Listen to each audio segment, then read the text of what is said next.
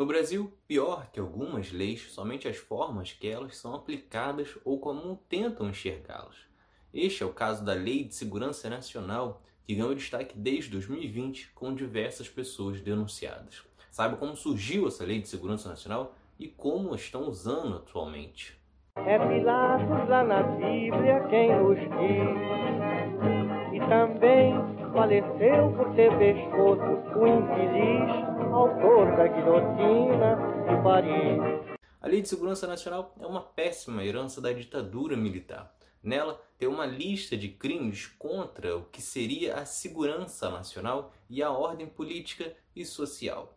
Só que a história é ainda mais antiga. A primeira versão de uma lei de segurança nacional apareceu na Constituição de 1934, durante o primeiro governo de Getúlio Vargas. Ela foi substituída por uma nova no começo da ditadura militar em 1967. Ainda durante o regime, ela apareceu em mais três decretos que revogavam as leis anteriores e criavam novos. Até que em 1983 foi promulgada a atual de número 7170 durante o governo militar de João Figueiredo. Como o nome deixa claro, a lei visa punir crimes que ameaçam a segurança nacional. Ela não foi criada só no Brasil. Diversos países a adotaram pelo mundo que estavam no meio de uma guerra fria entre Estados Unidos e União Soviética.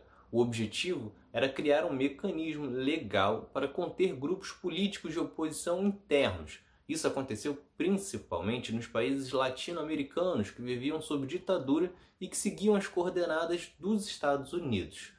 Para os norte-americanos, a Guerra Fria seria definida não por ataques a outros países, e sim nas disputas internas.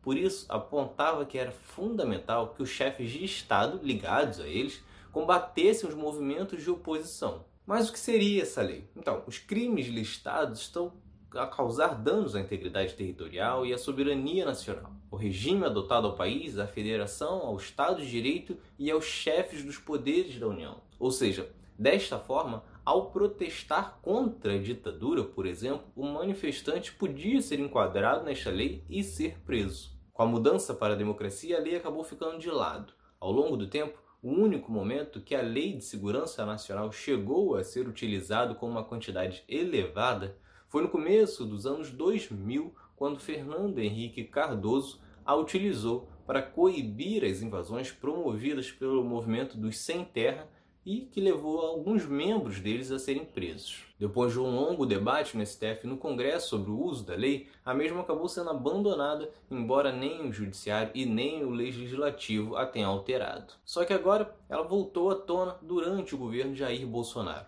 Somente nos três primeiros meses de 2021, a lei já foi acionada 120 vezes. É mais do que a soma dos oito anos do governo Lula, os quase cinco anos e meio de Dilma e o mandato de Temer.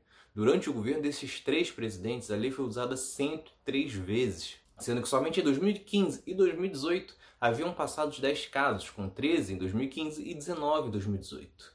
Só que mais preocupante do que o número está no motivo. Afinal, ninguém é a favor da impunidade. O deputado Daniel Silveira é um exemplo do bom uso da lei, ou ao menos de alguma lei que deve existir para proibir incitação de ódio e ameaça a um dos poderes. O deputado pediu a volta da ditadura, o AI-5 e atacou os ministros do STF. Não foram apenas críticas, mas graves ameaças no vídeo. Algo bem diferente do que ocorreu com Felipe Neto, Ciro Gomes ou tantos outros exemplos que fizeram críticas ao governo de Bolsonaro chamar de genocida um presidente que recomendou remédios sem eficácia, estimulou a aglomeração e nada fez pelo povo em uma pandemia que já matou mais de 300 mil brasileiros, não traz nenhuma ameaça ao Estado e nem mesmo ao próprio Bolsonaro.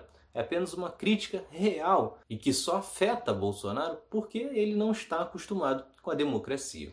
E este uso exagerado e totalmente sem motivos apenas para perseguir oposições fez com que a Lei de Segurança Nacional voltasse a ser muito criticada e é novamente cogitada uma mudança. O próprio Ricardo Lewandowski, ministro do STF, considerou a lei um fóssil normativo e que precisava exorcizá-la. Fica a expectativa de que isso realmente aconteça, pois hoje a lei tem sido utilizada contra opositores ao governo em larga escala. E quando isso acontece com pessoas como Ciro Gomes ou Felipe Neto, as consequências são pequenas, pois ambos possuem amplas condições de defesa e ainda contam com a ajuda da repercussão na mídia. Agora, quando os envolvidos são de movimentos sociais, como o movimento dos sem terra, a chance de serem presos é grande, como tem acontecido. Se vocês gostaram, curtam, se inscrevam para não perder nenhum episódio do outro lado da história. Acompanhe a gente também nas redes sociais, estamos no Instagram, no Twitter, no Facebook, além do nosso podcast que está espalhado por todas as plataformas de áudio. Ah, e todas as fontes utilizadas neste episódio estão no nosso site, outroladodahistoria.com.